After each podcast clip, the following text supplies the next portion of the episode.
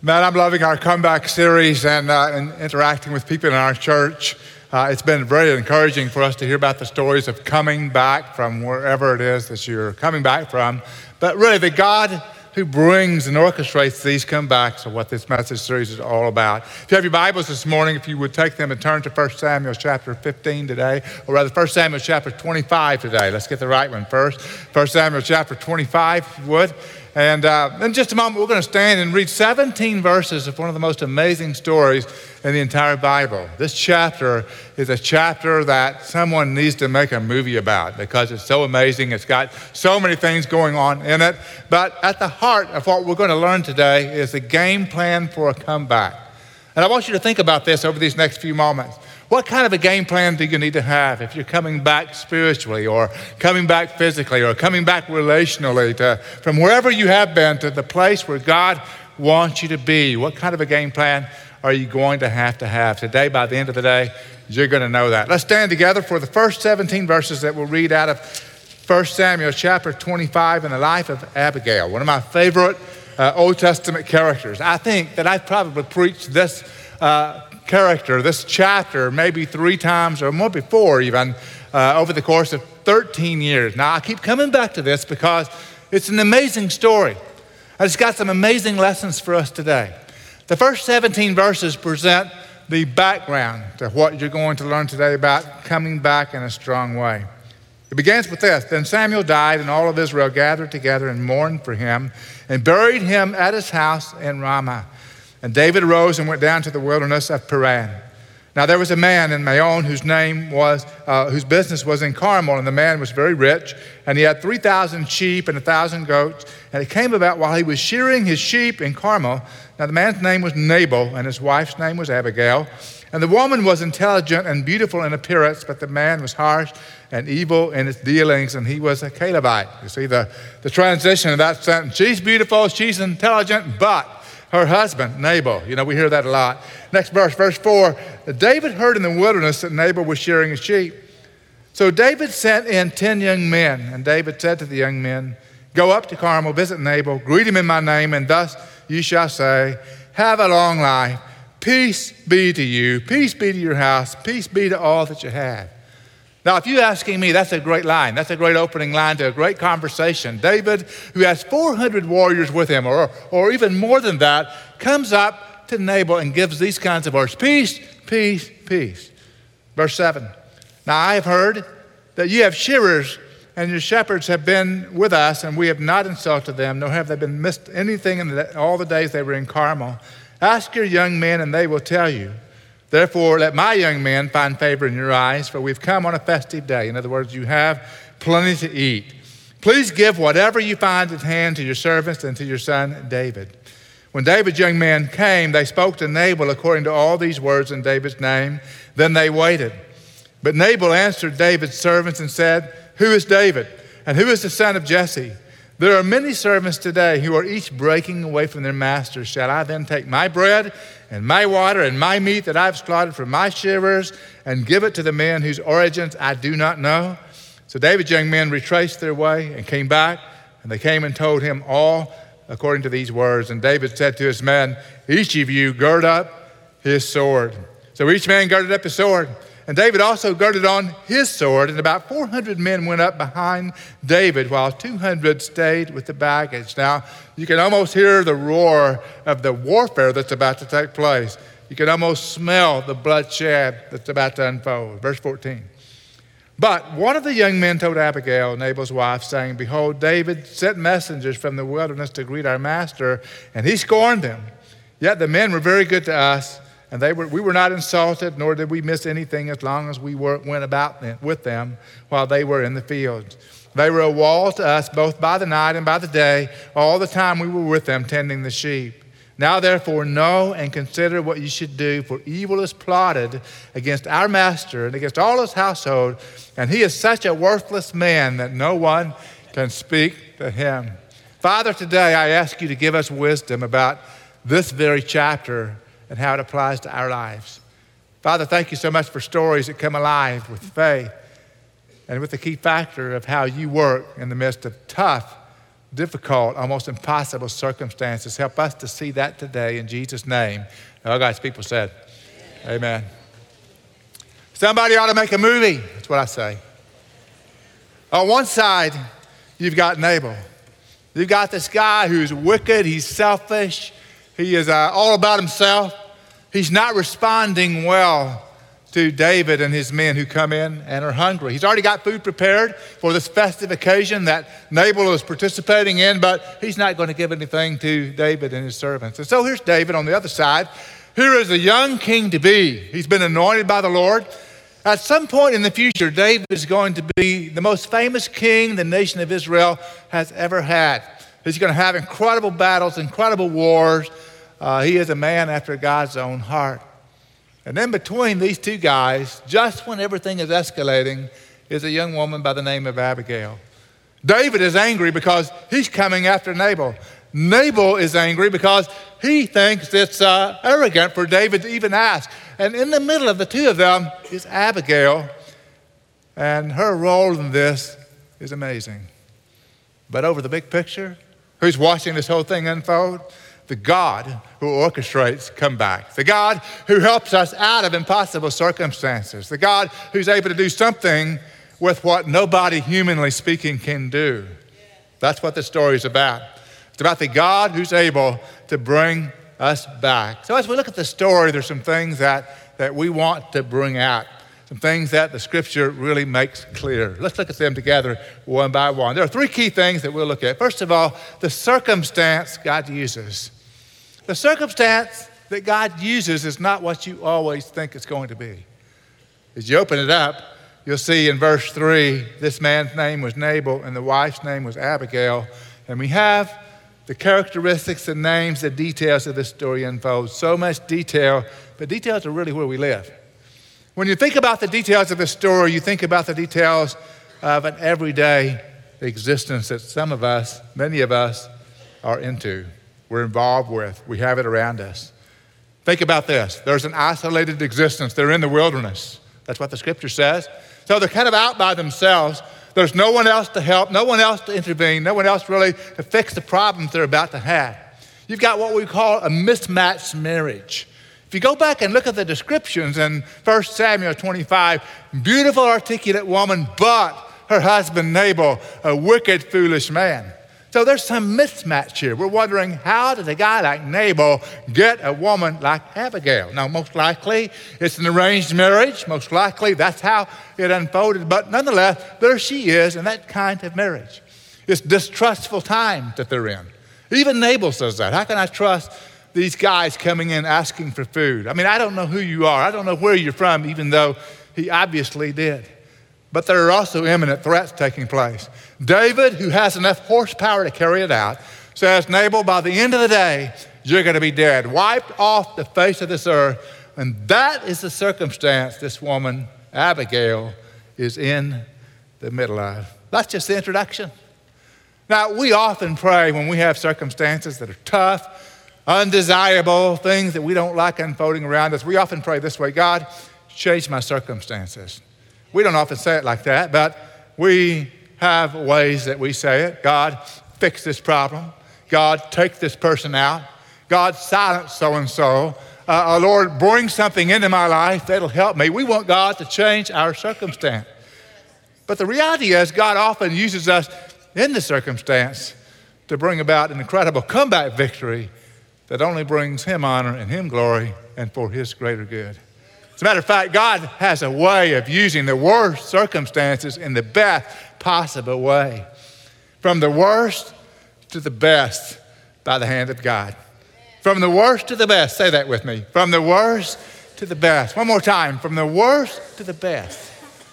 And I want you to think about that for a few moments today because you may have some circumstances in your life and you say, it's the worst. And God's able to bring the best out of the worst, from the worst to the best. And God often leaves us in some of those bad circumstances. Now, this is the third message of our, our comeback series. The first week was Moses. Moses tried to preserve his people his way. He killed an Egyptian. He fled from Pharaoh. He's on the backside of the desert. And God left him there for 40 years before he speaks to him and calls him out of there.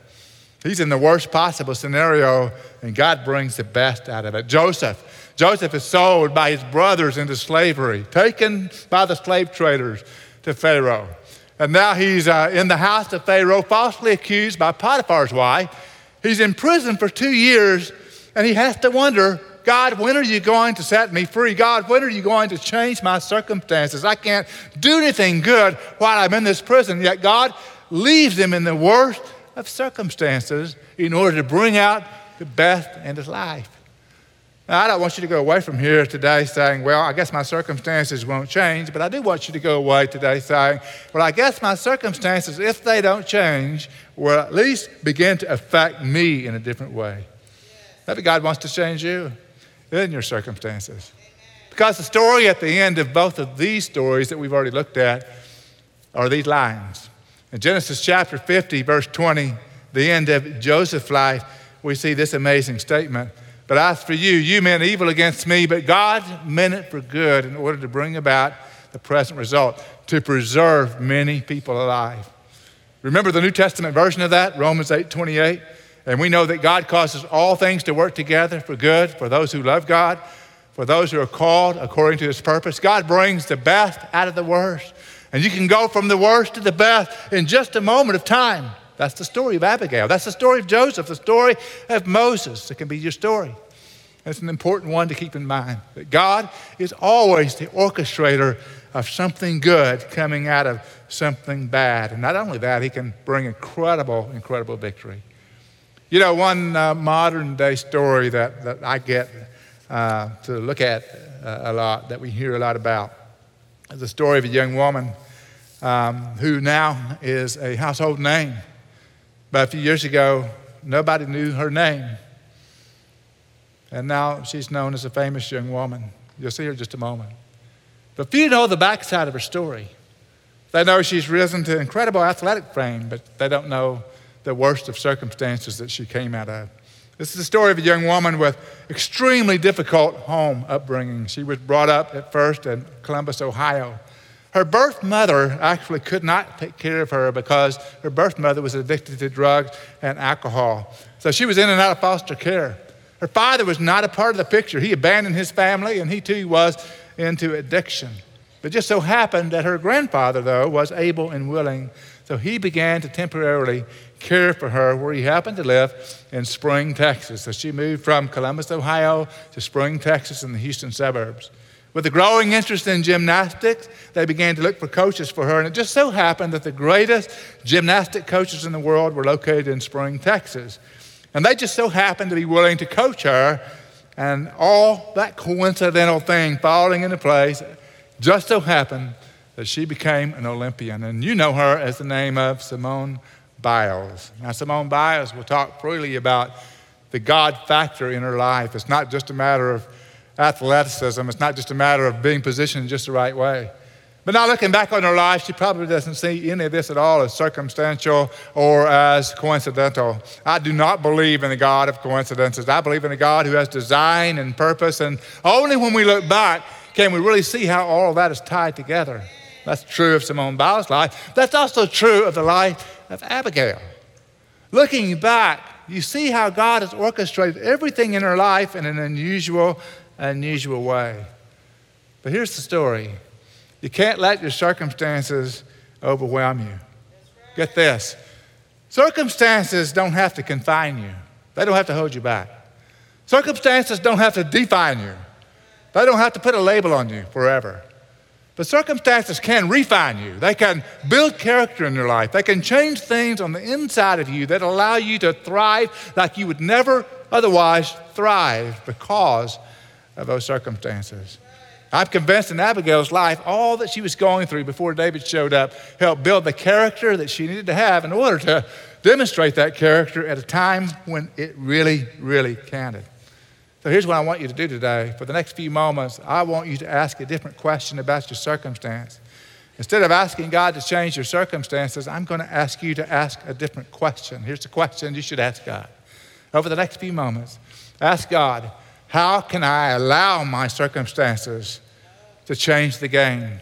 How can I allow you to use my circumstances in my life? Don't pull me out of them. Refine me in them. Change me because of them. How can I allow you to do that in my life? That's really the story of Abigail. She allowed God to use her in incredibly unusual ways.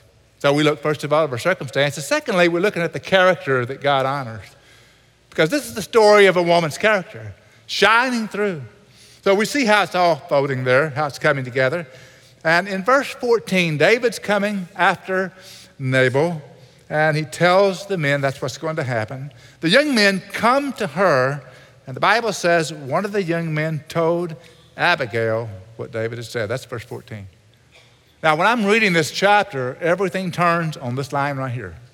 Everything turns on these young men sharing with Abigail. And the whole story turns on one woman's character in the worst of circumstances. If she were not there, it would be a massacre, it would be mass murder.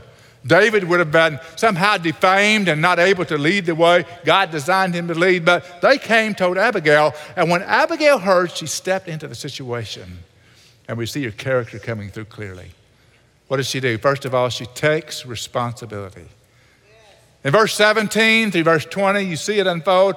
The first part of that passage says that they say to her, Know and consider what you should do. Now, that's a great line. That's a great re- request to be made of this woman, Abigail. Nabal's not about to do anything, David can't be stopped.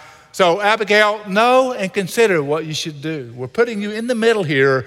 We're wanting an answer from you. And what does Abigail do? She steps up and takes responsibility. Now, what would you do? David's coming hard after Nabal. Nabal's stubborn, unwilling, foolish. You're right in the middle, and you're Abigail, and you know David's coming. And the, the soldiers come up and say to you, Where is Nabal? We're going to wipe him out. That's a moment of decision. Some of us might say, Oh, he's that guy standing over there by the tree. Go after him. But instead, she steps up, takes responsibility that really belonged to Nabal, and she begins to mediate. She begins to calm David down she begins to cause the situation to be very, very different than it was without her presence. I love the story of Abigail because this young woman is courageous and bold, and she acts fast. She brings food to David and his hungry warriors. That's really what he's asked for, just food. And so she makes food that all, makes sure that all that food that has already been prepared is mobilized. She begins to appeal to David. She stands in the gap when Nabal wouldn't stand in the gap. Now she speaks without asking Nabal's permission, but what she's doing is redemptive. She basically saves Nabal's life. She also saves the lives of all those who were in her household. I mean, here's a rescuer right here, taking responsibility instead of complaining or retaliating in some way or making an unwise decision. She steps up and takes responsibility. That's character. Now, that's not an unusual thing uh, for us to read about a woman taking responsibility. Matter of fact, all the great women in my life, and I know many of them, my mom was like that, my wife is like that. I've got daughters that take responsibility. I, I love that character in a person's life. And Abigail was one of those incredible women that knew what it meant to take responsibility, and God used that in a huge way. But she also shows respect. Part of the key to how she interacted with David was not because of her beauty or because of her intellect, but because of the respect she showed to him. As a matter of fact, in verse 23 through verse 25, the Bible says and starts that passage by saying she fell on her face before David and bowed. 14 times she says, My Lord. She shows respect in every way. Now, I know you know this, but men love respect and they hate disrespect. Nabal has disrespected David. Now, David is going to show Nabal the consequence of that. But here's Abigail stepping up. She's showing respect for David. And it begins to calm him down, it begins to connect with him in an unusual way. I always say this when I talk about uh, marriages and the power of marriages and the interaction between men and women, and that is that, that a man always connects well with someone that respects him well. Just like women respond well to love, men respond well to respect. In fact, in 1 Peter 3, there's a verse that's kind of a tangent on this whole story, but it shows respect uh, in the story and it shows how it plays out in marriage and other relationships. It says, in the same way, you wives be submissive to your own husbands, so that even if any of them are disobedient to the word, even if they're like Nabal, even if they're men that are not wise, they may be won without a word by the behavior of their wives, as they observe your chaste and respectful behavior. So here's Abigail demonstrating respect in a powerful way, and it shows her character. And David calms down. Thirdly, she exercises restraint. Now, this is such a big key here because the word restraint is used multiple times in this text. You see it first in verse 27, or rather, verse 26. Since the Lord has restrained you from shedding blood. Now, technically, David has not been restrained yet. Technically, he's not stopped with his mission. And yet she steps up and says, Since the Lord has restrained you from shedding blood, what she's doing is she's exercising restraint and wisdom, and she urges restraint from David at the same time. She models what she wants him to exercise. You know what leadership is? Leadership is always modeling what you want someone else to exercise. Now, here is arguably one of the greatest leaders in Israel history. He's young, but he's about to take the throne and exercise incredible leadership. And yet, here's this woman stepping up and modeling for him what leadership is all about. And sometimes leadership is about restraining you from doing the things that you would do if you just left to your passion. Extremely significant. One of the reasons I know it's extremely significant is if you keep following Abigail's story beyond chapter 25 and one other reference in the Old Testament, she has a male child she names him Chileab in the Hebrew, and it means restraint. Now, what does that word and what does the meaning of that really hold for her if that's what she names her next child? This is the big key here. She exercises restraint. She encourages David to exercise restraint, and it changes the whole game. But here's the biggest thing right here. Are you ready? She remembers God. Amen. She remembers God. She remembers God when David is not. In verse 27, you see her start. As the Lord lives, the Lord has restrained you, for the Lord will certainly make. You see, David's coming in passion, he's coming in anger. David has lost sight of God. And David's doing what everybody does when we lose sight of God. We uh, become radical, we become scary, we make all kinds of horrible decisions, we're impulsive. I love what J. Oswald Chambers said a number of years ago about this. He said, Once we lose sight of God, we become reckless. Reckless. You think that's true of your life? It's true of my life. When I get further away from God, the decisions I make, the statements I make, the things I think about are reckless. When I get closer to God, there's wisdom in them. And that's why I urge you to stay close to God. Keep God in your conversation. Keep God in your thought processes because you'll never be reckless. You'll never be radically out of touch if you're close to God. But the further away from God you get, the more radical, the more reckless you become. And lives are scattered. The collateral damage is wild because you're far away from God. That's what's happening with David's life right there. And Abigail mentions the Lord's name, the phrase the Lord, seven times in the next few verses. She remembers God, and she reminds David to remember. You know what happens when we uh, talk about God in an otherwise godless conversation? The conversation changes. It changes. Whether it's a light conversation or an important one, it just changes. I was uh, taking a Uber driver not long ago, and I'm sitting in the front seat so I can talk with the guy. And the guy's just spouting profanity. He's not mad at anything, he's just a real profane kind of talker until I started talking about God. Then his whole conversation changed. All of a sudden, he was respectful and chaste and fresher than new fallen snow. I mean, it was just amazing. God changes the game. When you're talking someone, to someone about a bad marriage and you bring up the God factor, it changes the perspective. When you talk to someone that's got financial destitution, they're facing all kinds of shipwreck, and you bring up the God factor, it changes the game. When you're talking to somebody about an impossible circumstance that they tried everything they can do to, to change, but they can't change it, and you start talking about God, it changes the game. It sets it up for a comeback when you begin to remember God. What in the world are we doing talking about things that we face every day without bringing God into the picture? You see, that's what's happening in this woman's life. She's remembering God when David, who should have remembered God, is not remembering God. It's always that way. We've been talking a little bit about kingdom conversations. If you haven't heard about them, you'll hear about them in the days ahead.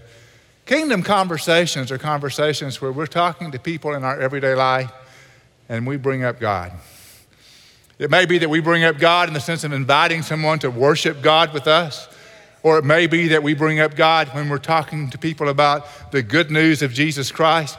But do you have any idea how radically that changes the conversation? Do you realize how it brings hope where no hope was before? Do you realize how it actually gives an option to someone that have never maybe considered that option of what God can do for them before?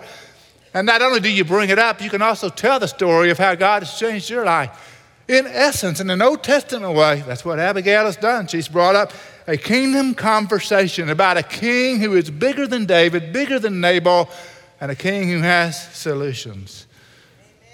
So, what happens is all that she's talking about and how she's intervening between the two stands in stark contrast to Nabal's stubbornness and David's anger. She's like a rope in a tug of war that two men are fighting over. Let me just say this about her character and yours today because this is about you as well as about is about anybody else. Now, that is your character is what will get you through the storm when you're in, in impossible circumstances, just like her character got her through that storm. And when you're facing all kinds of things, such as these things, you need to stick with your character, the character that God is forming in you as a disciple of Jesus Christ. And you'll see in every comeback story that it's smart, it's wise to stay true to who you are, whether you're in prison, whether you're in the wilderness, whether you're out in suffering places, or whether you're in the palace. Stay true to who you are. Let your character come through. Rely on the God that forged that character in your life and remember that God's on the throne. Never forget that. So her circumstances were one thing, and then her character is what God honored. And finally, the comeback. The comeback portion of this chapter is a comeback that only God could have orchestrated. Man, I love to talk about God orchestrating comebacks. In verse 34, you'll find this response from uh, David. Nevertheless, as the Lord God of Israel lives, who has restrained me from harming you, unless you had come quickly to meet me, surely there would not have been left to Nabal until the morning light as much as one male. If you hadn't have been sent by God to me, if you hadn't have come talk to me, I don't know what would have happened. And what that begins is an incredible story of comeback. I always bring up this idea of a chess master overseeing a chess board with the different pieces in the different places. How many of you play chess or ever have played chess? Would you raise your hand if you have? Several of you in here. How about checkers? Some of you play checkers? How about go fish for everybody else? Go fish. Chess is a strategic game, it's a thinking game. Because you see all the different pieces on the chessboard, and you know that they can each have some limitations about where they move. But ultimately, it's up to the chess master to move all the pieces into place for the ultimate victory. And I love to refer to the chessboard because I see life like that. Read the Bible for a while, and you'll see it that way too. That God is a master designer, a master chess master. And what he does is he, he puts us into position at different times and different places in order for the whole picture to work together, in order to cause everything to work together for good in order that even though someone else meant it for evil, he means it for good. But only God can put us into place at a time like that, and only we can obey him in such a way where make that, which will make that work. That's a powerful thing to keep in mind. The comeback she has is not because she did it. The comeback she has is because God did it. He orchestrated it. But look at what she has. At the end of the story, there are several lessons for us. Number one, I love this lesson. It's never too late for peace. Somebody say amen. Never too late for peace. Wow. So what happens is David says to her in verse 35, Go up to your house in peace. Remember, David first comes to Nabal and his men by saying, Peace, peace, peace. And Nabal throws it out. There's not going to be peace. David said, All right, you want war? There'll be war. Abigail intervenes, and now David says, Go up to your house in peace. I'm not going to run over your family. I'm not going to take away the life of your husband, Nabal. I'm going to back off. It's never too late for peace, even if you feel it's too late, even if you feel it's out of control and you're in the middle of this huge wave that's crashing on you. God can bring you peace in the worst possible times. But there's also another truth here, and that is it's never too late for love. Never too late for love. If you read the story, and it's the rest of the movie, Nabal, when he hears what she has done, his heart, the Bible says, turns to stone. Ten days later, God strikes him and he dies. He's dead. David hears about it, and David sends a proposal to Abigail. And the Bible says she accepted that. Never too late for love. I don't know what that environment was like. I don't know exactly what she experienced, but I know God did what God did so that she could also experience love down the road. And then finally, it's never too late to experience a new beginning. In verse 42, she becomes his wife. She moved from the wilderness and then later on to the palace. What an incredible change. And I'm not here today to tell you that if you're in the wilderness, God's going to bring you into the palace right away. Not saying that at all. But I am saying that what God can do is give you a brand new beginning that might have been inconceivable before. He can bring incredible love that you may never have thought you could ever have. He may bring incredible clarity and hope in your life when it seemed like an absolutely hopeless situation. First Samuel 25, mark it, read it, pray it, begin to believe it can take place in your life. And I love this story because it points ahead to an ultimate rescuer, Jesus. I want you to think about that for just a minute. The ultimate rescuer, and really the purpose of the Old Testament is to demonstrate the power, the sovereignty of God, so that we can know His sovereignty and power when He comes and reveals Himself in the flesh in the person of Jesus Christ.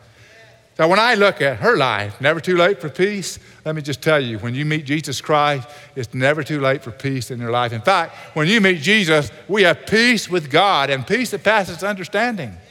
Only in Jesus Christ. It's not too late for love. Let me tell you, you may have felt like you're the most unloved person in the world. But the Bible tells us that Jesus gave his life as a demonstration of his love. You will never, ever have a day without being loved if you come to faith in Christ who loves us with an unconditional love. And it's never late for a new beginning, even though you may have years under your belt of going the wrong way. One moment, one decision of putting your faith in Christ, and you have a brand new beginning. If any person be in Christ, they are a new creation. All the old things pass away, all things become new, but only, only in God. Only in God. If you're right for a comeback, if you're ready for a comeback, if you believe God can orchestrate all the things He did in Abigail's life and do that in your life, then today you step towards Him. Say, God, I don't understand how you're going to change this. I don't understand how you're going to change me. But I want to allow you to use my circumstances for your good, for your glory, and then trust Him to do that. I want you to bow your head for just a moment. I want you to close your eyes, and I'm going to pose that question to you one more time. Our counselors are coming to the front. They'll be available to pray with you. And I ask you a question at the beginning to ask yourself How will you allow God to use these circumstances in your life? How will you allow Him to use them? If He's not going to remove you from them, if He's not going to change them, will you allow Him to use them? Maybe today you need to come and agree with someone in prayer about that very question. These folks who are ready to pray for you have walked through all kinds of circumstances. They know the God who can transform things. But even more importantly than that, I would say to you today the Jesus Christ I spoke of a moment ago is waiting, He's ready, He's willing to give you a brand new beginning, to love you unconditionally, to give you hope. But you must take a step towards Him. He's done everything by dying on the cross and paying for your sins, but you must put your faith and trust in Jesus alone. And there are thousands of people who worship here who say, That changed my life. I'll pray. We'll stand. We'll worship. But as we worship, please respond. Father, I thank you so much that you are a God who brings us back from all kinds of incredibly difficult circumstances. Father, thank you so much that you're the God who gave us your son Jesus, who lived a perfect life, died on the cross, rose again the third day, the ultimate difficult circumstances, and now gives us life. Today, help us to respond to you in belief and trust. In Jesus' name, amen. Would you stand with me?